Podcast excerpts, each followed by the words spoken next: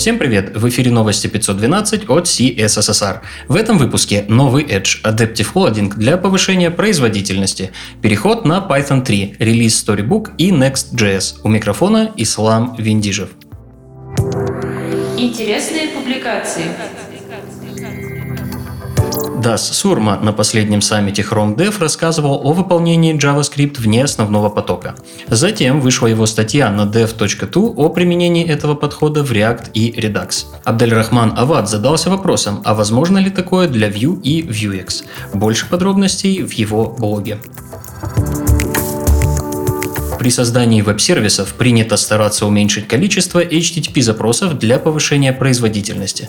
В этом есть ряд преимуществ, в том числе меньшее количество отправленных байт. Но основная причина заключается в том, что браузеры традиционно выполняют только 6 HTTP запросов параллельно для одного домена.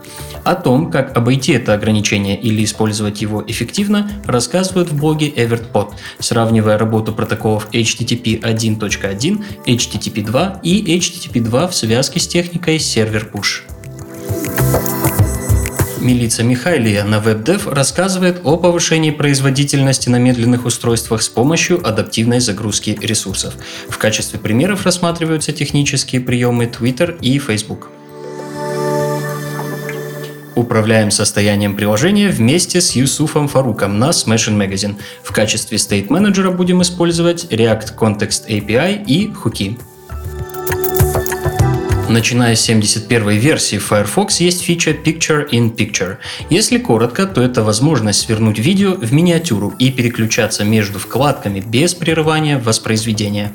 О том, как это работает под капотом Firefox, о нюансах реализации в других браузерах и о том, при чем здесь Shadow DOM, разработчики поделились на hexmozilla.org. Если вы хотите больше узнать о CSS Grid, то статья Себастьяну Герьеро на Dev2 – отличное место для старта.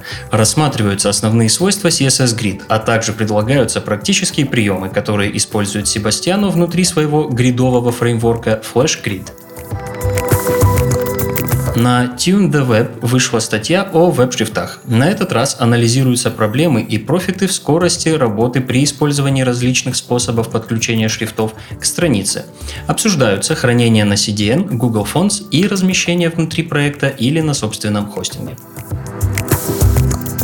Софи Алперт в своем блоге рассматривает шаблоны извлечения информации из баз данных. В статье внимание сосредоточено на типе прикладных средств с выбора отдельных частей данных, например, через ORM. Также описаны подходы к рефакторингу сложных SQL-запросов с джойнами. Завершает подборку интересностей этой недели сайт tinyhelpers.dev. Это такой швейцарский нож для разработчиков. Найдется все от мокеров API до конвертеров Unicode. Новости релизов. Наверное, главным релизом этой недели стал выход нового Microsoft Edge на движке Chromium. Еще раз коротко о новых фишках. Azure Active Directory в качестве единой точки входа, поддержка потокового видео качества 4К, режим Internet Explorer. Можно включить режим совместимости для сайтов, которым для работы необходим предыдущий движок Trident, а также поддержка Chrome расширений. Кроме того, браузер доступен и для Mac OS. Скачать браузер можно уже сейчас или получить с обновлением через Windows Update. В Stable Channel Chrome доступен Security Fix 79 версии, в котором устранены 4 уязвимости, одной из которых присвоен статус критической проблемы. Существовала возможность запускать код вне песочницы браузера. Еще три уязвимости помечены как опасные. Они связаны с работой тела сертификатов и функцией распознавания речи.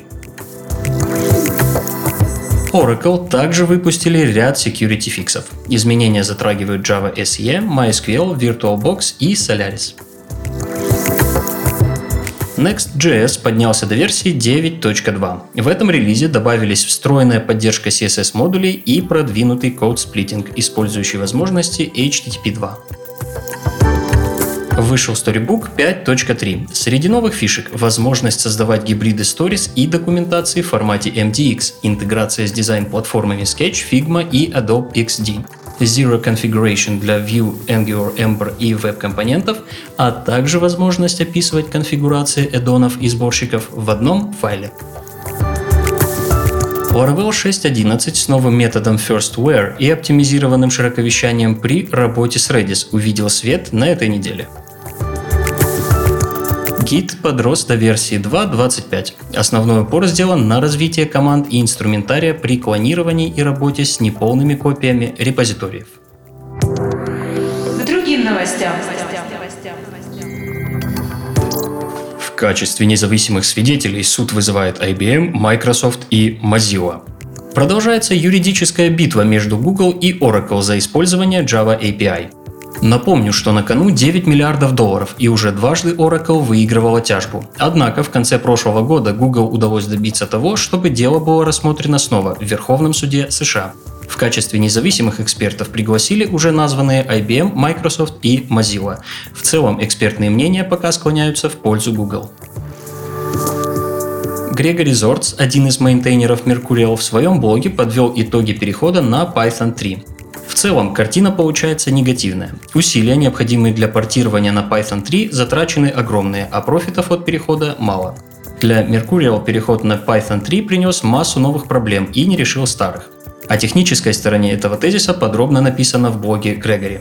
Прогноз неутешительный, в течение нескольких лет будут появляться случайные баги, так как нет стопроцентного покрытия тестами. При этом часть багов будет появляться только в рантайме. 14 января была прекращена поддержка Windows 7. На всякий случай напомню, что система работать, естественно, не перестанет, но получать обновления и воспользоваться технической поддержкой уже не получится. Все ссылки на инфоповоды и сопутствующие публикации ищите в описании. С вами был Ислам Виндижев. До встречи через неделю.